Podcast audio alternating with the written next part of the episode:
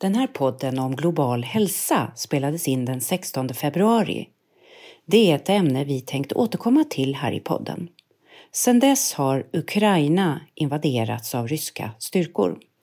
Fruktansvärda scener har utspelats när civila bombas. Två miljoner människor har nu flytt landet på två veckor. Det är den största flyktingströmmen i Europa sedan andra världskriget. Och just nu kan du hjälpa till. FNs flyktingorgan UNHCR har världens mandat att stötta flyktingar, kvinnor, barn, gamla, sköra, ja alla som är på flykt. Jag sitter i Sverige för UNHCRs styrelse och vill nu be dig om att stödja UNHCR att hjälpa de ukrainare som flyr sönderbombade hem, död och lidande. Dina pengar, ja de går till tak över huvudet, värme, vatten, mat och mänskligt stöd. Swishkontot är 123 129 50 21. Tack för ditt stöd för Ukrainas folk och UNHCRs arbete. Att vi inte bara ska liksom boxa in oss i vår egen lilla hälsovärld utan kunna öppna dörrar, få perspektiv. Idag ska vi alltså dels bege oss till Kenya där jag besökt ett sjukhus. She's 14 years. 14 years. Yeah. She's from a rescue center. From a rescue center. Yeah.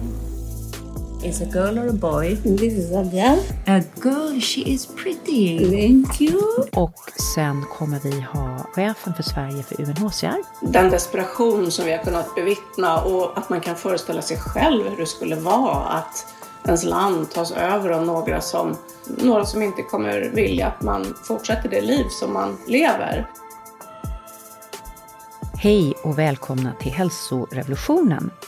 Sveriges största podd om hälsa som vill stödja dig och alla människor till bästa hälsa. Maria Borelius heter jag, vetenskapsjournalist och författare. Och idag kommer vi att lämna vår tillvaro där vi trots allt har så mycket medförsbacke när det gäller vård, mat, tak över huvudet. Eller hur, Karina?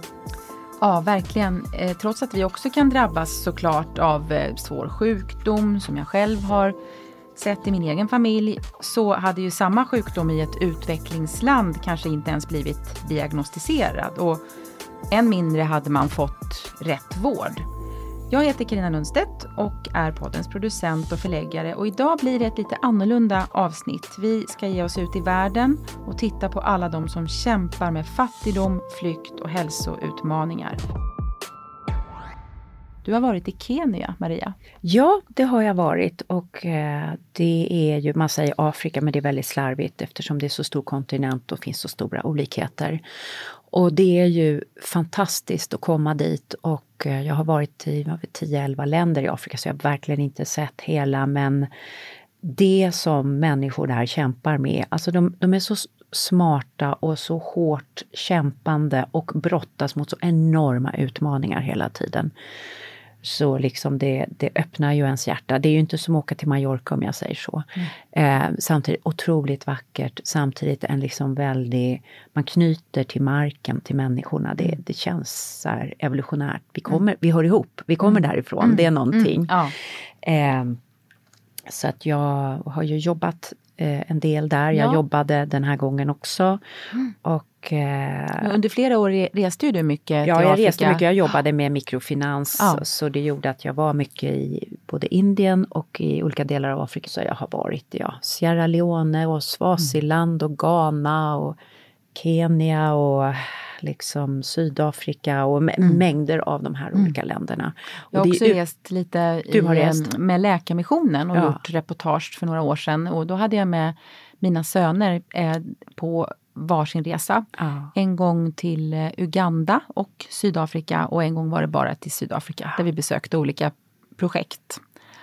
Otroligt eh, lärorikt. Alltså jag skulle säga att det var life changing både för mig och mina barn. Ja. Att kunna ja, bidra på något sätt som ja. vi gjorde då.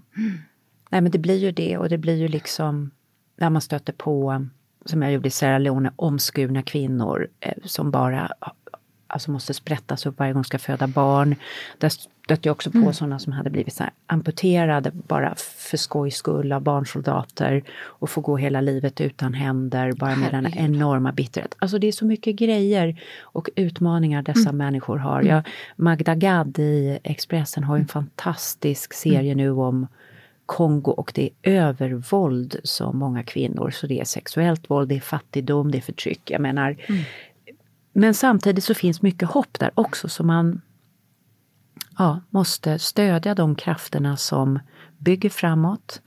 Och det finns så mycket smarta, välvilliga, hårt arbetande människor på plats som ju behöver vårt stöd på alla möjliga sätt vi kan genom eller hur? Tänker mm. inte du det också? Som du åker med Läkarmissionen? Ja, nej jag vill jättegärna eh, resa med dem eller med någon annan organisation mm. igen eller, eller ja, ha möjligheten att åka själv för att få en större blick och förståelse. Och det vi, det vi också önskar med den här podden och det här programmet, att vi inte bara ska liksom boxa in oss i vår egen lilla hälsovärld, utan kunna öppna dörrar, få perspektiv mm. som gör att vi kanske inte behöver liksom se på varenda krämpa på exakt samma sätt utan att vi kan vända och vrida på det och ja, förhoppningsvis kanske också kunna, kunna hjälpa till på något sätt i, i det stora.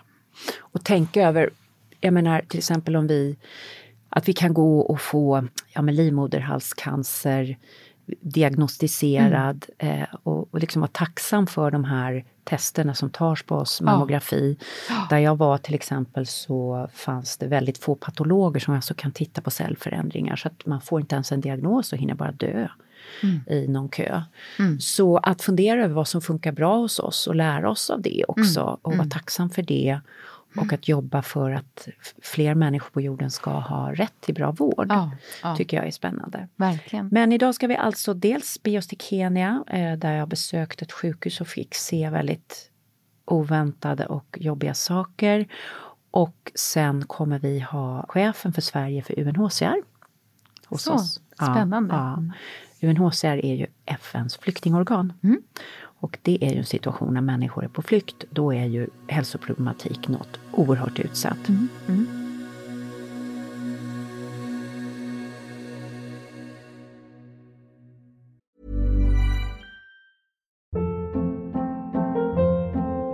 Hold up. What was that? Boring. No flavor. That was as bad as those leftovers you ate all week. Kiki Palmer here, and it's time to say hello to something fresh and guilt-free. Hello Fresh. Jazz up dinner with pecan-crusted chicken or garlic butter shrimp scampi. Now that's music to my mouth. Hello Fresh. Let's get this dinner party started. Discover all the delicious possibilities at hellofresh.com.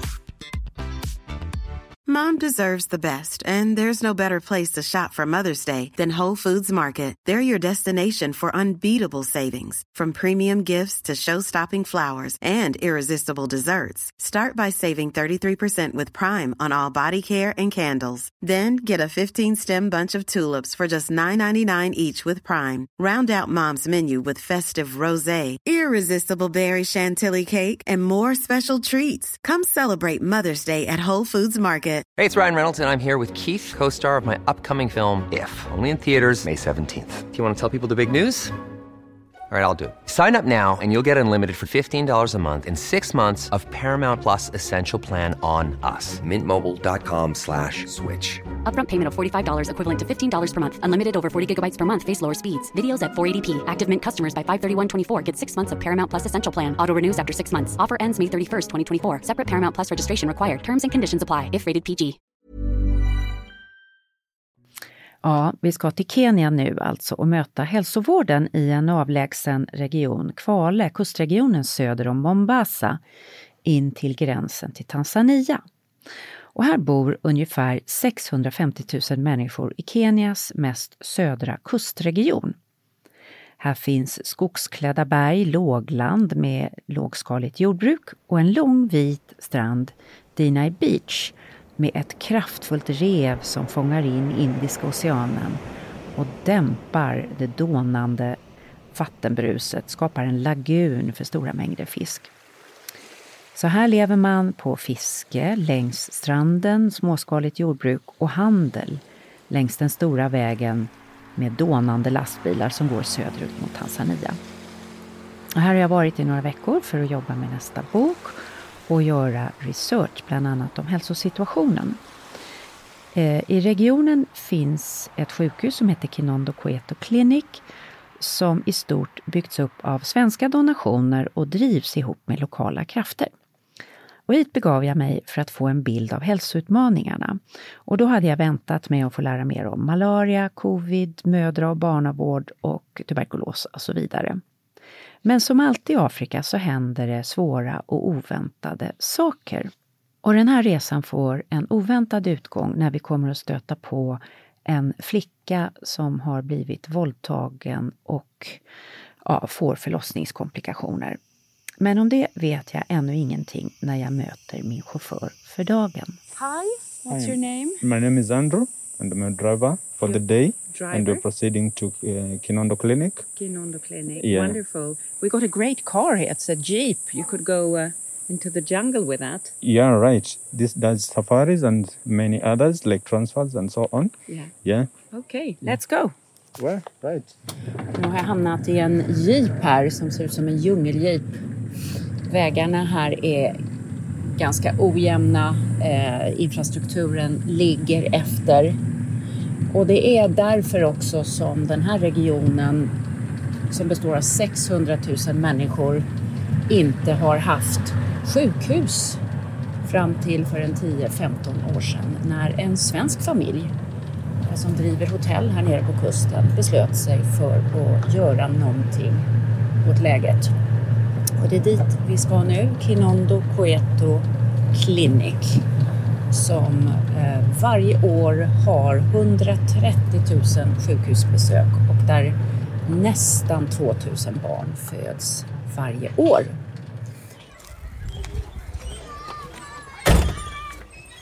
Och nu passerar vi förbi den lokala skolan. Vi är bara tvungna att stanna och hälsa lite på barnen. De är så himla gulliga. De har allihopa kommit från de här ganska fattiga eh, miljöerna. Och eh, de har en skola här. De har lila och gula skoluniformer. Jag tänkte bara gå ut och säga hej till barnen. För det är ju de det handlar om.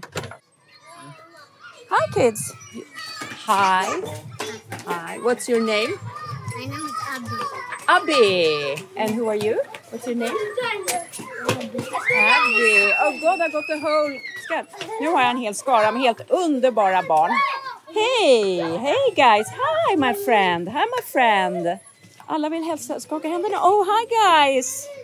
Hi guys! Hi! Hej, hej, hej, hej, hej, hej, hej, hej, hej!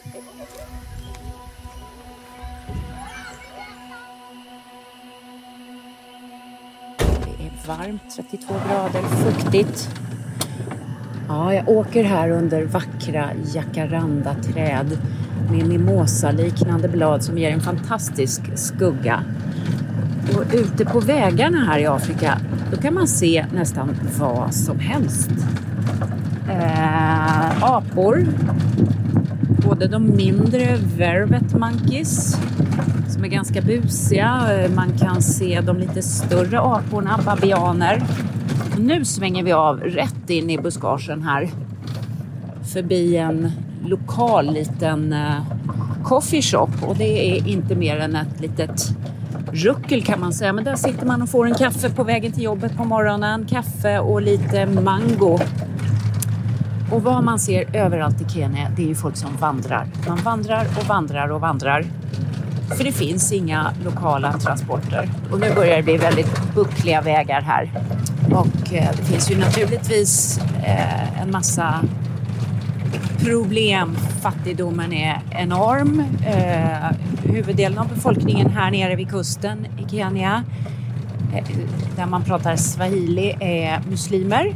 Eh, vilket är ett minne från den arabiska kolonisationen som har varit här längs kusten där man också i forna tider har sålt slavar, framförallt till eh, arabvärlden. Det här gör att 10 procent av kvinnorna beräknar man ungefär, det här pratar man inte så himla mycket om. Nu blir vägen lite bättre här. 10 procent av kvinnorna här är omskurna och det ställer till naturligtvis sina helt eh, egna eh, hälsoutmaningar. Och det ska vi snart höra lite mer om för nu ska vi träffa Harrison som är chef för sjukhuset.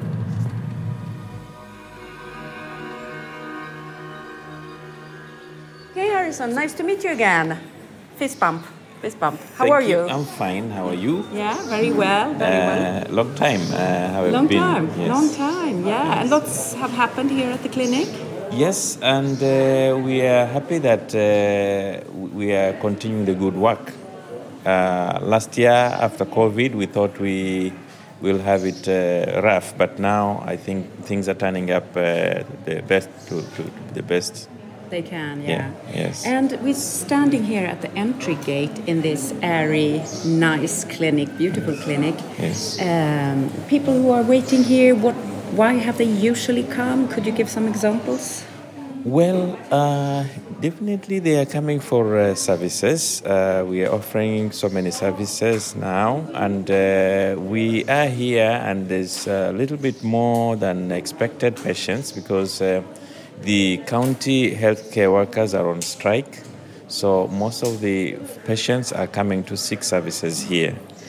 Ja, kliniken servar i vanliga fall ungefär 120 000 personer årligen och här föds strax under 2 000 barn varje år. Folk söker för diabetes, malaria, lunginfektioner som lunginflammation. Um, just to make you understand, the consumers of our our services mostly are 80% women. 80%. 80% women. But Either they are coming to for their children Mm. or themselves coming to seek services to this facility. Yeah. That's why around here we have um, uh, a, a whole uh, area, this wing, uh, just dedicated for, for the women. And, here it says Mama Ida on top. Is this for new mothers or women in here? No, uh, Mama Ida is just named after the donors. It's it's Ida's mother. Yeah. So so we have uh, Mama Lena, Mama Ida, and others. Den här kliniken är alltså startad av en svensk familj, familjen Andersson, som driver hotellet Kinondo Queto i närheten. De tog initiativet och har samlat in driftsmedel sen från många svenska donatorer och det har senare kompletterats med medel från det offentliga i Kenya. Och just nu pågår en mödravårdsklass där stort fokus läggs vid HIV. Och nu kommer vi till förlossningsavdelningen. Now, since the uh, yesterday and the day before, we have very many mothers who have delivered. We have almost six deliveries uh, every day, and the challenging uh, bit is that uh, we only have two delivery beds. Uh, that's the most challenging part. Yeah, fine, fine.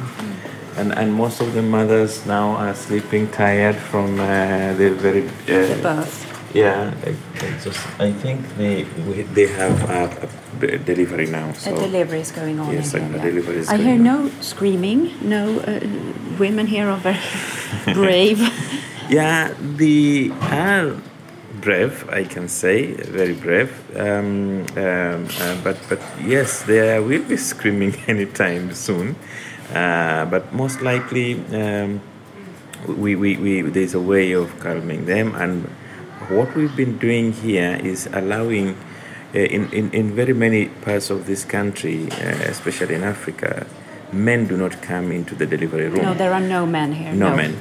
But, so to make the mother comfortable during delivery you you have to have like um, a support system uh, and we have the traditional midwives who are coming from home and they are there as uh, birth companions for these mothers and, and that's how, that's how they, they are calm and, and they have that um, uh, you know they're not scared because someone who is from home is with them They in the bring process somebody and who's yes. a friend, uh, uh, but also traditional midwife. Yes, from- and then you got the- modern midwife here Yes. too. Yeah. yeah, yeah. Modern mid- midwife is the is the nurse. Hmm. So the nurse, uh, the, the, the nurse midwife, works hand in hand with the uh, traditional birth attendant or the traditional midwife. Yeah. So uh, that comforts, and and it's because. Um, in Kenya, we have like 42 uh, langu- you know, Hmm. tribes or languages.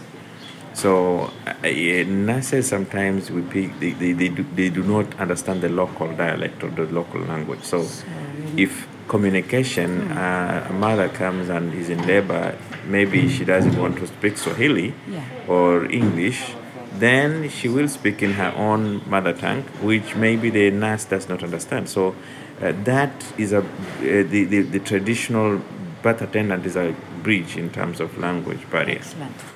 Ja, nu är vi på väg från förlossningsrummet där det pågår en förlossning nu.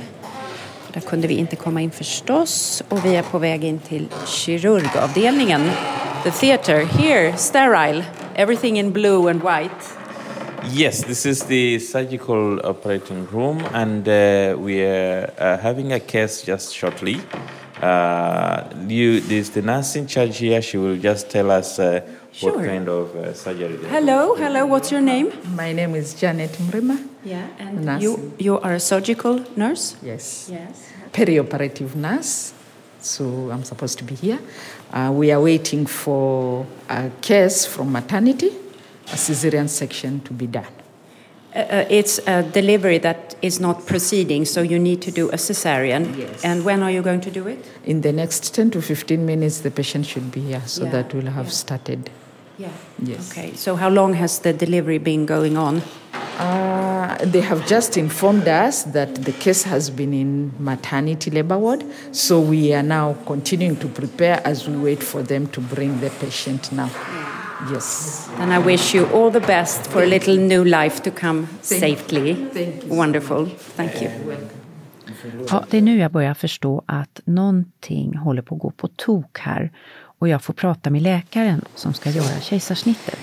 So how old is the patient that is coming for the cesarean? She's 14 years.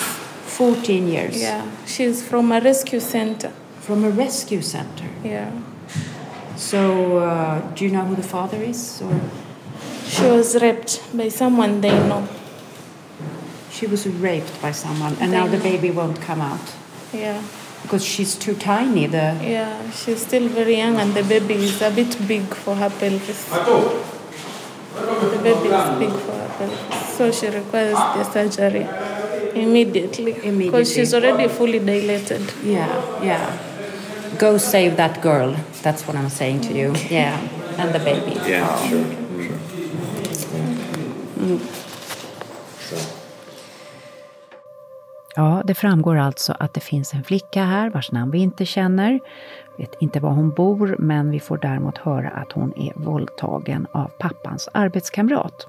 Och hon är för outvecklad och trång över bäckenet för att kunna föda fram barnet och det är därför hon behöver ett kejsarsnitt.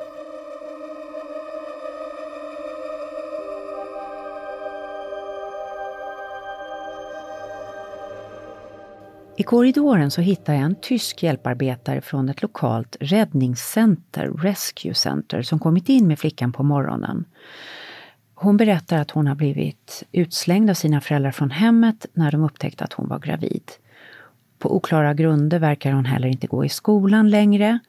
Och när polisen har hittat den här flickan och tagit henne till ett räddningscenter och det är det här räddningscentrets personal som hjälpt flickan på morgonen när verkarna dragit igång. So uh, you have come in with a girl. You work for the rescue center where she is. Yeah. What has happened to her?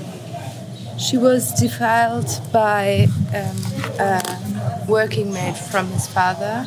When they know that she's pregnant, they throw her away. Yeah. So now know, father threw her because- out because his friend had yeah, raped yeah. her. Her family threw her away because the baby's very expensive. You know. Maintain, yeah. Yeah, it's very expensive to feed one more human. Yeah. That's why they disowned her. Was this girl in school? Yeah, I think like uh, she was at the seventh grade. Yeah. Yeah, yeah, yeah. Yeah. So she came to you because she had nowhere else to yeah, go yeah. with she her came with the policy. Pol- Yeah. The police, uh, the Kenyan police. Uh, brought- Yeah, I think. Okay. Yeah, it's often like this. It's often like this that the policemen bring us girls. Yeah, yeah, yeah. And now I- I- she's too young, too young to deliver a baby. So that's why they have to operate her. Yeah, she's too young. She's Her body too, is not. too young, too small, too. The bones, yeah, Yeah, pelvic she's bones. like a teenager. She's not a woman. Yeah. You know, mm. that's why they have to cut her. Mm. Mm. Yeah. So you are you have come with her to help her, and you Yeah, will stay yeah. here Sure. till Sure. she has the baby. Yeah, yeah, sure. We will stay until she's done. Yeah, yeah. And then we take her home and we take care of her. Yeah. And we Excellent. And what is the name of your charity? Africa Child. Africa Child. Yeah. It's very close from here. Yeah, about beautiful minutes. work. Beautiful work. Yeah, yeah, it's very important. Yeah. It's a rescue center for teenage moms, and there is no else rescue center. You know, it's the only rescue center for teenager moms Yeah, yeah. here. So they come from far away, the girls, Mm. because here is the place. Yeah, Mhm. and we make like some activities with them. Yeah, yeah. It's very good. Yeah, Yeah. yeah. good. Go Okay, the you beach. watch over her today. Yeah, sure, Yeah, sure. yeah. I will take care of her. Send her our best wishes. Yeah. Yeah, yeah, sure, I will. And what happens after delivery? Uh, and and and do you check legal proceedings? If um, do you do you sometimes have your lawyers and and uh, just get some justice for this girl? Yeah, yeah, we we. Do you do that? We put her back to the African Child Village, Ja, det pågår alltså diskussioner nu om hur flickan ska få rättvisa mot våldtäktsmannen. Det kan vara snårigt eftersom ärendena ofta hänvisas till lokala hövdingar för den stam man tillhör. I Kenya är fortfarande stam oerhört viktigt. Som ett exempel, man röstar gärna på sin stamkandidat i parlamentet. Stammarna kan prata egna språk och har ibland väldigt olika kultur. Och vad man berättar för mig här på sjukhuset är att om stammens hövding säger att våldtäkten inte har ägt rum så är det svårt att driva våldtäkten som en rättsfråga. Det slutar i ett ingenting. Ja, inte för den våldtagna flickan förstås. Där blir våldtäkten, och speciellt om den slutar i en graviditet, naturligtvis livsförändrande. Den här historien lämnar på många sätt djupa spår och jag börjar förstå att den här flickan är bara en av många. Utan röst och rättigheter och utan stöd av en rimlig vuxenvärld och som blir fångad i en gammaldags stamkultur som ser ibland mellan fingrarna när det gäller våldtäkt. Det är lätt att bli fast i en hopplöshet. Men det är också viktigt att se det positiva som sker. Att kliniken faktiskt hjälper henne med hennes snitt, att hon får förstklassig medicinsk vård av välutbildad personal, barnmorskor, läkare, anestesiologer och att folk här på sjukhuset och i den här välgörenhetsorganisationen inom polisen faktiskt verkar ha brytt sig. Och att kliniken satsar på avancerad kvinnovård i en region där man förr knappt kunde få cancerdiagnostik eftersom antalet patologer är så lågt. Den här kliniken tar nu stora steg och har inlett ett samarbete för att underlätta diagnostiken av livmoderscancer.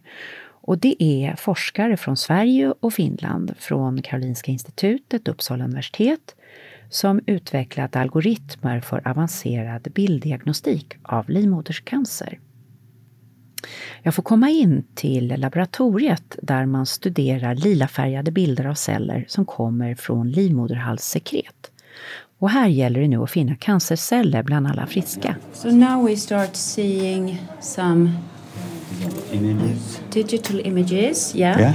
yeah. Uh, smears of from women with suspected cervical cancer. Okay, we start getting the pictures. yeah, there's only around 777 images. And this is And from from one om- woman or several No, women? from several women. Several Yeah, women. several. All these are different clans. One, two, three. They're different Yeah. clans. Yeah. Then we have like uh, this number that were positive. She is positive, so Yeah. she has a cervical cancer diagnosed. Presumptive uh, diagnosis. yeah. So we get a, a purple picture where we are starting to look at the cells, and when we go closer, we can start seeing that some of them look different. How do they look different? Well, you see that uh, the cells here that have been marked by the software that we um, is developed, Uh, they appear to have larger uh, nucleus than Mm. the cytoplasm uh, in the cells. Like you can see this cell here. Yeah. Uh, the nucleus is, appears very, Very big, big uh, and compared to large. the other cells Yeah, enlarged. it's like a dark Yes, purple yes, blob. yes, exactly. Ja, de sjuka cellerna tycks utmärkas av att cellkärnan liksom sväller, blir väldigt stor och tycks sluka upp cytoplasman, alltså området kring cellkärnan. Så inne i kameran finns en AI-komponent som lär sig utskilja cancerogena celler bland de friska. Allt för att också kvinnorna här nere ska kunna få en tidig cancerdiagnostik så småningom, som ju är så viktig för att sätta in behandling i tid. Det här är väldigt avancerad forskning mellan Sverige och Kenya som pågår just nu. Så det jag ser är en blandning av lidande, fattigdom, sjukdom men också framsteg, engagemang, kunskap, passion och ny teknik på den här fina kliniken, Kinondo Cueto Clinic. Och till slut är det ändå människorna som är i centrum. Och där är vi på många sätt så lika. Och när jag får gå in på salen för de nyförlösta så känns det precis som att träffa en nybliven mamma i Sverige. Samma trötthet, varma närhet till barnet och en känsla av att det ofattbara har skett. En liten ny människa har kommit till jorden. Is a girl or a boy? This is a girl. A girl. She is pretty. Thank you. How old is she? Uh, two days. Two days old, days. yes. Yes. How has everything gone for you? Ah, so far so good. So far, so good. Yeah. Is it your first child? No, this is the second. Second. So you are an expert now. Ah, not really. it's never an expert in this thing. It's painful. It's um, It's painful. Yeah. I have four. What? Yeah, four. Wow, congratulations. Yeah. That was it. No, you're expert. You're expert. Congratulations. Does she have a name yet? Yes. The, the baby's name is Esther. Esther. Yeah. Oh, wonderful. Yes. Yes. I named her after my mother. After your mother. Beautiful. Welcome, Esther. You are beautiful.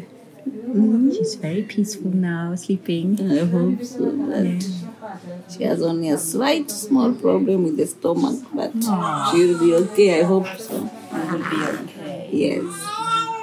You say hi and Cool, Lester. You're going to be a winner.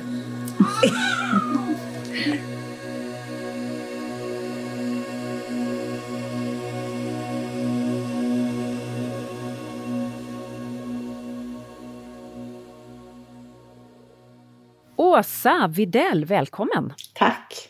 Du är eh, chef för Sverige för UNHCR och UNHCR är en, ett jättestort FN-organ som inte är så känt i Sverige. Vem är det ni hjälper?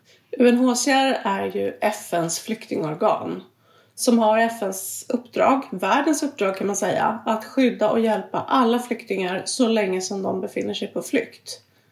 Idag finns ungefär 85 miljoner människor i världen som har tvingats på flykt så det saknas inte uppgifter. Mm. Och det här speciella mandatet som ni har från FN, vad innebär det? Det är ett eh, hårt mandat som innebär att UNHCR måste hjälpa och skydda alla flyktingar så länge som de befinner sig på flykt. Det betyder att UNHCR inte kan jobba projektbaserat som många andra organisationer som kan till exempel be om pengar till ett projekt och så jobbar man så länge pengarna räcker. UNHCR får aldrig lämna någon flykting i sticket och måste stanna så länge som de förblir flyktingar. Och det är ju svårt att säga någon exakt genomsnittlig tid för det. Men en siffra som brukar nämnas är ungefär 17 år som en flykting idag i genomsnitt förblir flykting. Så UNHCRs arbete och mandat innebär allt från att vara med i den inledande katastrofen, att vara på plats direkt när något händer och sen att stanna. Och då handlar det om så många aspekter för att försöka underlätta för ett så värdigt liv som möjligt för flyktingar. Det är allt från ja, utbildning, hälsovård, tak över huvudet, eh, juridisk hjälp, försörjning och inte minst miljöåtgärder skulle jag säga. För att ofta när många människor flyr på kort tid till en plats så är ju den platsen inte speciellt väl lämpad egentligen för att ta hand och många Mm. människor. Så det kan bli fråga om avskogning för vi måste hugga ner. Människor hugger ner för att få ved. Eh, vattendrag kan bli förorenade och så vidare. Så UNHCR jobbar också mycket med miljöräddande och eh, preventiva åtgärder. Mm, mm. Eh, vilka är de stora områdena idag i världen där det finns mycket flyktingar? UNHCR finns på plats i ungefär 136 länder och platser just nu. Så att det, det finns så många fler än de som vi hört talas om. Men de allra största flyktingsituationerna det är ju fortfarande Syrien, det är Venezuela, eh, det är Afghanistan, eh, Sydsudan och Myanmar. Det är intressant att notera att nästan alla de här flyktingarna flyr från auktoritära och ganska tuffa regimer. Mm. Så det är det, människor måste liksom skydda sig för sin, sin egen regering nästan så att säga. Och eh, du, jag skulle vilja gå in lite mer på hur ni jobbar men för det första ska jag säga ni. Jag ska egentligen säga vi, för jag sitter ju i styrelsen där du, jag, jag vill bara tala om det så att det är klart. Men du har ju kommit från mediavärlden, eh, Åsa, och du och jag lärde känna varandra för länge sedan på Dagens Industri. Du har sen varit högchef på Dagens Nyheter, på TV4. Den här svängningen från medievärlden in i det här liksom med världen som uppdrag och det stora utsatthet som du möter. Vad, vad har du tänkt om det här i ditt liv? Ja, framförallt så i början så tänkte jag ju hur, på hur lite jag visste. Eh, hur lite jag kunde om de här frågorna. Och det finns en stor okunskap i Sverige som ju är, är det land där jag jobbar och där vi har i uppdrag att sprida kunskap om och engagemang för situationen för människor på flykt. Eh, Så det är ett viktigt uppdrag. Men det kan ju vara överväldigande att jobba med de här frågorna för att det är en mycket svår situation i världen. Och det är klart att när man träffar människor så är det ju eh, väldigt berörande. Att till exempel så mötte jag en kvinna i eh, Istanbul som hade flytt från Afghanistan eh, tillsammans med sin man och fyra barn. Och när de kom till Turkiet så lämnade mannen familjen. Och hon var ensam där i Istanbul, en storstad, ganska dyr storstad. Och hon måste klara sig och sina barn på 120 lira i månaden per person, det är ungefär 120 kronor i en storstad. Hon berättade om sin nioåriga pojke som eh, var stor som en femåring för att han eh, lider av undernäring. Och det, det, det är väldigt, väldigt berörande. Men det är också berörande att höra förstås ska vi säga, strukturella fakta om hur det ser ut i världen och om alla glömda flyktingsituationer som finns. Som där, där medias strålkastarljus har slocknat för länge sedan eller kanske blinkar till någon gång limtvis. Men som Centralafrikanska republiken eller Demokratiska republiken Kongo som ju, det namnet är ju lite av en ironi. Det tycker nog många av de kvinnor som drabbas av sexuella övergrepp och annat våld i det landet. Eh, de här situationerna är väldigt, väldigt underfinansierade för UNHCR och det är mycket svåra villkor i de länderna och det, ingen vet om det.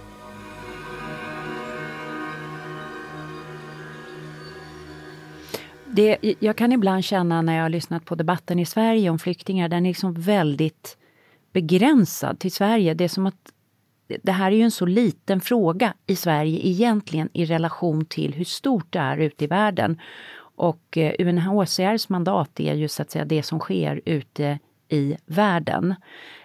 Vilka områden i världen har det tuffast just nu? Var är det, bland alla kriser, var är det mest kris?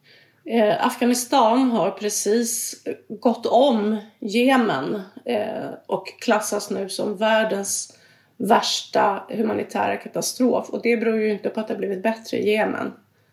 Eh, så Afghanistan är absolut eh, en jättesvår situation. Akut verkligen.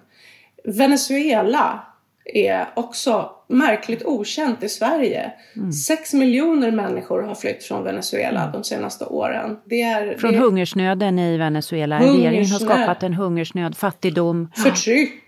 Mm, Eh, förtryck. Det finns inte sjukvård, det finns inte mediciner. Ingenting finns i Venezuela. Mm.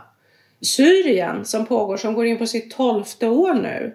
där över 13 miljoner människor har tvingats på flykt. Ungefär hälften är kvar i det egna landet. Vilket inte på något sätt är en bättre situation. Det är ofta ännu värre. De, de har ofta flytt många gånger, kanske 10-15 gånger från olika stridigheter. Så ja, det finns så många svåra situationer. En annan som är väldigt, ganska okänd är Sahel, Sahelområdet som ligger mellan Sahara och ska vi säga, den mer bördigare delen av Afrika lite längre söderut. Mm. Här ökar antalet människor på flykt både mellan länderna men också i det egna landet väldigt fort. Snabbast i världen just nu. Eh, och det är ju människor som flyr både från olika typer av, av våld, jihadistiskt våld inte minst, men också mm. så är de väldigt utsatta för klimatförändringar och eh, flyr undan torka. Mm. Och Sverige har ju haft trupp nere i Mali ganska mm. länge som en del av FN och EU-arbetet där nere just att motverka det här islamistiska våldet. Men jag tänkte vi bara skulle gå tillbaka till Afghanistan därför att jag tror för många människor så bränner de här bilderna på näthinnan, det vi såg från talibanernas maktövertagande. Vi var många som blev berörda av den här kvinnan som lämnade ifrån sig sin lilla bebis mm. till några amerikanska soldater. Det var liksom, ta mitt barn till ett nytt liv. Mm. Ni kan inte ta mig, men att stå och lämna sitt eget barn till en soldat som bara ska åka med ett flygplan bara någon annanstans. Det är ju ett mått på en, en desperation och en utsatthet som är helt obeskrivlig skulle jag vilja säga. Så min fråga blir ju då, hur kan UNHCR ens arbeta i den typen av klimat? Liksom, hur får man till det? UNHCR har ju funnits i många decennier i, i Afghanistan och även arbetat under talibanernas tidigare period vid makten. Eh, det, det, det går tack vare att UNHCR har åtnjuter respekt som en helt opolitisk renodlat humanitär organisation som arbetar direkt med människors hjälp ehm, och människors behov av, av hjälp. Det är därmed inte sagt att det är lätt, men UNHCR finns på plats och har funnits eh, genom hela den nu pågående katastrofen och når hela landet. Eh, det finns svårigheter. Det finns till exempel svårigheter för kvinnlig personal eh, för att på många ställen i landet så, så kan de ju inte, de får inte gå ut själva, de måste klä sig på ett speciellt sätt. Och det är också ett problem för då blir det mycket svårare att nå hjälp och behövande kvinnor för de får ju inte heller träffa okända män. Eh, så det är, ett, det, det är en svårighet men UNHCR har trappat upp insatser i Afghanistan och ökat personal där. Mm. Men det är svårt mm. förstås. Och ni fick också eh, ett jättestort stöd från svenska folket har ni fått just kring Afghanistans situationen. Mm. Vad är det, tror du, som har gjort att så många människor har valt och velat gå in och bli givare just kopplat till Afghanistan? Vad, vad tänker du, vad är det som har berört oss lite extra i den här situationen? Dels är det ju som du säger, den, den, desperation som vi har kunnat bevittna och att man kan föreställa sig själv hur det skulle vara att ens land tas över av några som, särskilt för kvinnor då, inte, några som inte kommer vilja att man fortsätter det liv som man, som man lever. Mm. Ehm, det, det, är också väldigt tydligt, eh, vilket ju är lite intressant med tanke på min bakgrund. Jag ser ju väldigt tydligt hur medias uppmärksamhet hjälper oss att få uppmärksamhet på en mm. situation. Mm. När, när alla i Sverige kunde se de här hemska bilderna från flygplatsen och så, så då ville man hjälpa till. Och skänkte mm. pengar. Fantastiskt mycket. Till exempel Magda Gad i eh, Expressen, tycker jag själv, har gjort ett fantastiskt jobb med att lyfta fram kvinnors situation i Afghanistan och nu i, i delar av Afrika. Så det, det hjälper, menar du, till att liksom skapa ett stöd? Det hjälper att, att mobilisera en vilja, att själv vilja hjälpa till. Man, man, mm. man behöver se vad som händer. Och det är mm. därför det är så frustrerande också att tänka på alla de andra platserna som aldrig skildras. Mm, jag förstår det. Och det är väl också därför att det är så svårt att föreställa sig. Vi har ju tidigare här idag hört lite grann om situationen för, för många kvinnor i Kenya vad som kan hända när man blir våldtagen och man är flicka och man blir utskickad hemifrån. Eh, och det där måste ju vara en eh, kvinnors liksom, våld mot kvinnor måste ju vara extra vad ska vi säga, en extra utsatt situation när kvinnor är på flykt och inte har ett hem och inte kan låsa om sig. Vad, vad, vad ser ni där? Mm, så är det. I flyktingsituationer så är ju kvinnor och barn de som är allra mest utsatta mm. och eh, riskerar ofta övergrepp tyvärr. Och, och, vi kan också se att eh, det gäller ju fattigdom överhuvudtaget och många människor som flyr är ju väldigt fattiga. Det, man, man tvingas, man kan också tvingas ta till så att säga negativa strategier för att överleva. Det vill säga kanske ha sex för att få mat. Eller lite pengar. Mm. Eh, I Afghanistan ser vi ju nu hjärtskärande exempel på familjer som säljer sina småflickor och gifter bort dem med eh, äldre män för att de inte har de kan inte ge sina familjer mat. Det finns inte mat. Alltså halva Afghanistan hungrar och är undernärda. Det är ett akut behov av hjälp. Mm. Akut kris. Du, eh, en viktig grej också, viktig hälsofråga i flyktsituationer är ju tillgång på rent vatten. Eh, man tvingas ofta fly liksom dit man kan och så kommer väldigt många människor dit. Du pratade om skogsskövling tidigare. Vad gör UNHCR när det gäller vattenfrågan? Dels handlar det ju om att eh, hitta och alltså skapa sätt för att rena vatten. Och sen borra brunnar. Att försöka mobilisera resurser så att man har råd att borra brunnar, det är väldigt viktigt. Annars, måste, annars så kommer ju vatten, levereras vatten med eh, lastbil tankbilar och det är ju väldigt miljöbelastande i sig och dyrt. Mm. Så det är, en, det är en viktig fråga, absolut. Mm. UNHCR har också ett samarbete med ett svenskt företag, en innovation som heter Solvatten. Eh, vi samarbetar bland annat med dem i Uganda där man kan eh, eh, de, de levererar dunkar, en sorts smarta dunkar som, som man kan fylla med vilket vatten som helst och så ställer man dem bara i solen så blir, de, så blir vattnet rent och varmt.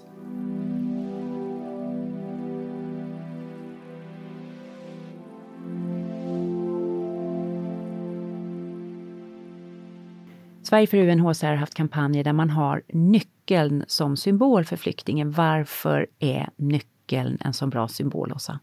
Vi tycker att nyckeln symboliserar hoppet om ett hem. Eh, människor som flyr tvingas ofta hastigt lämna sina hem. Och vi har märkt, och vi vet, att många flyktingar de sparar sina hemnycklar i det längsta.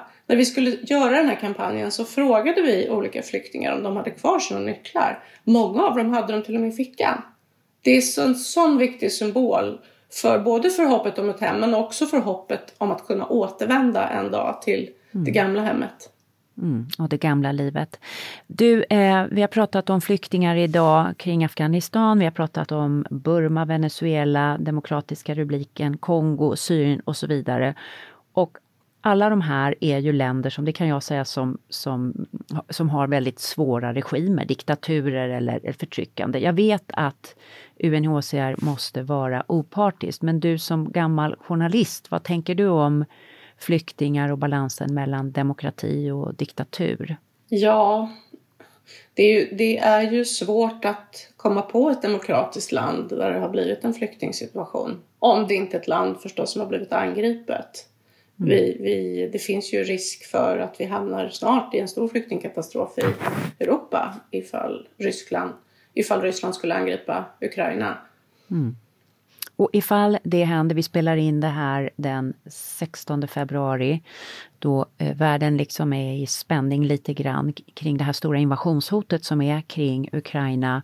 Vad, vad ser ni framför er kan hända om det blir ett sånt här överfall? Det finns, eh, det finns absolut en risk för miljontals flyktingar som försöker ta sig till Europa.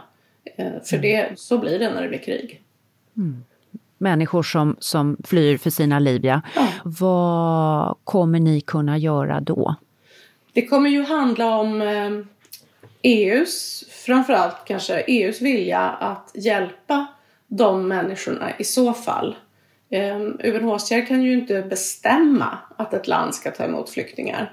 Men UNHCR är ju väldigt, ehm, alltså arbetar väldigt aktivt med, med påverkansarbete förstås och att eh, säkra rätten till asyl, rätten att få sin eh, sina asylskäl prövade. Det har man alltid. Alla människor har inte rätt att få asyl. Men alla människor som begär det har faktiskt rätt att få sina skäl prövade. Det är en mänsklig rättighet.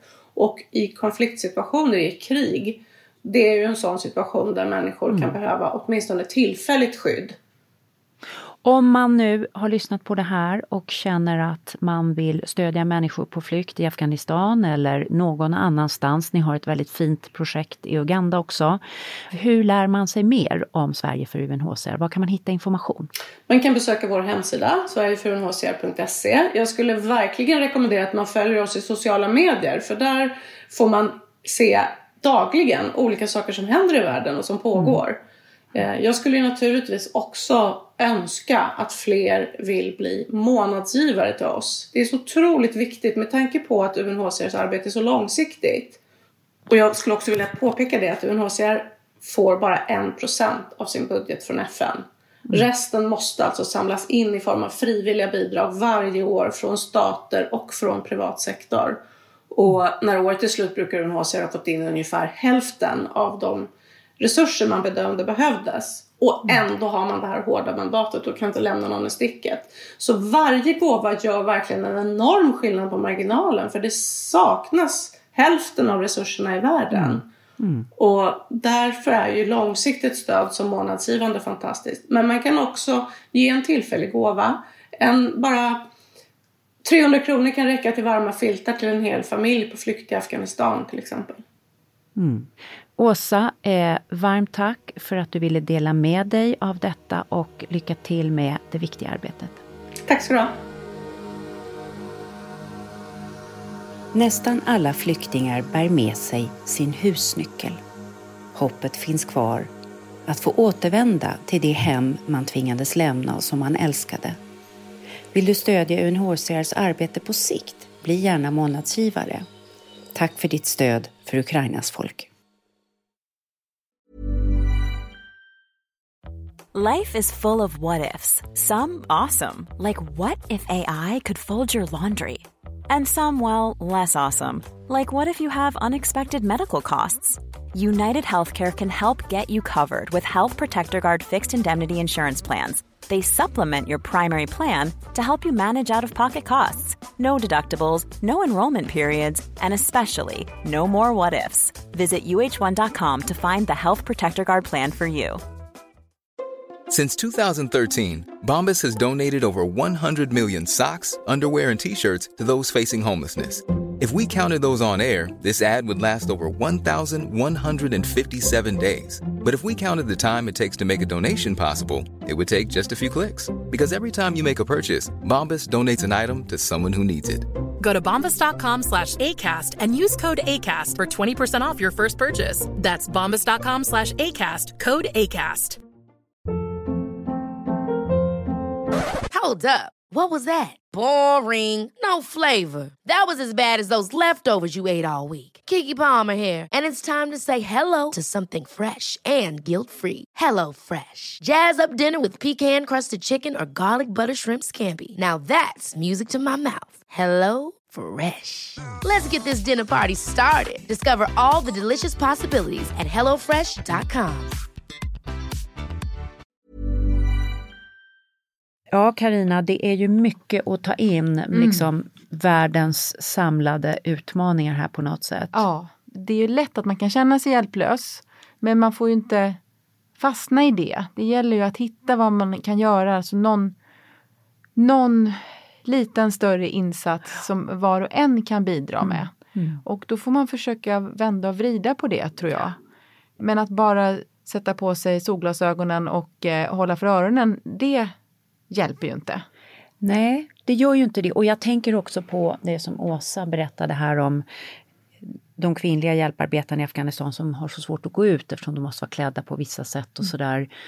Och då låter det som de inte kan göra något men de gör jättemycket och det är en ja. jättestor satsning på kvinnor. Så att det finns också så oerhört många människor som är igång och försöker lösa saker. Det gör det ju verkligen. Och jag har, när jag jobbade med Läkarmissionen så, så kunde jag verkligen se det på plats. Vilka de otroliga projekt de har, tror jag, likt UNHCR, att man liksom har verkligen hittat dedikerade personer på plats. Att man liksom får direktrapporter nästan för, Precis. och, och ser eh, hur det gör skillnad. Mm. Och det, det viktiga tror jag att vi, att vi, liksom, vi måste vidga vårt perspektiv. Ja. Man kan inte göra det varje dag jämt för Nej. man har ju perioder då man kanske har fullt upp i sitt eget liv. Men eh, om vi på något vis kan hjälpa till så som du har gjort nu med din resa i Ja, eller bara Kenya. belysa bara, att Ja, låta belysa, människorna få berätta. Alltså, eh, och, och berätta. Det, är ju, det är ju det, storytellingens, dela. storytellingens kraft. Ja, liksom. storytellingskraft. Mm. Ja. Och eh, jag tycker också det är otroligt viktigt att liksom, de här länderna vill ju ingenting hellre än att så att säga klara sig själva. Mm. Så att hjälpa till med att bygga, för det är lätt att vilja stödja de här små initiativen och, och jag är där med hela mitt hjärta.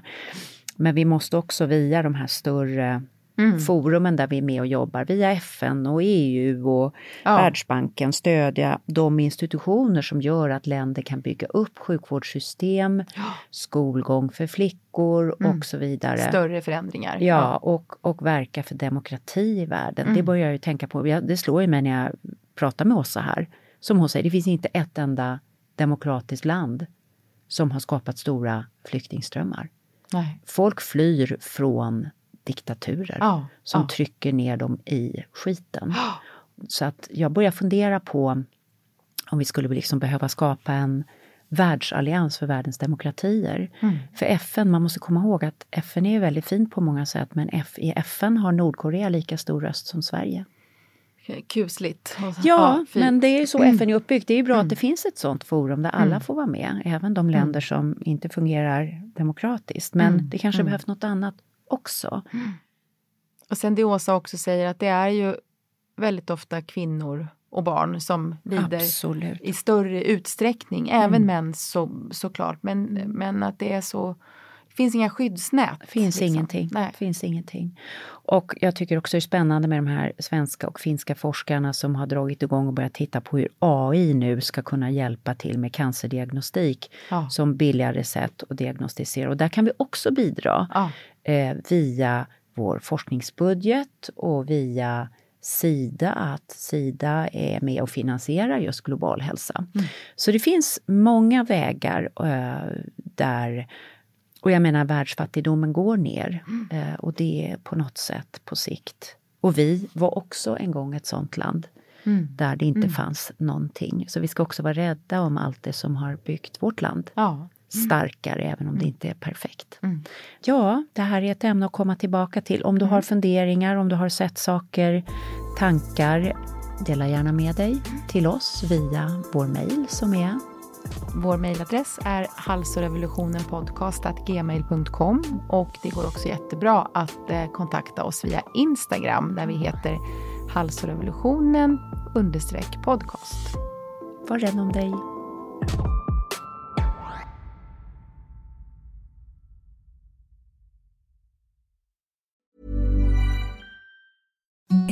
The softest sheets you've ever felt. Now imagine them getting even softer over time. That's what you'll feel with Bowl and Branch's organic cotton sheets. In a recent customer survey, 96% replied that Bowl and Branch sheets get softer with every wash. Start getting your best night's sleep in these sheets that get softer and softer for years to come. Try their sheets with a 30-night guarantee. Plus, get 15% off your first order at bowlandbranch.com. Code BUTTERY. Exclusions apply. See site for details.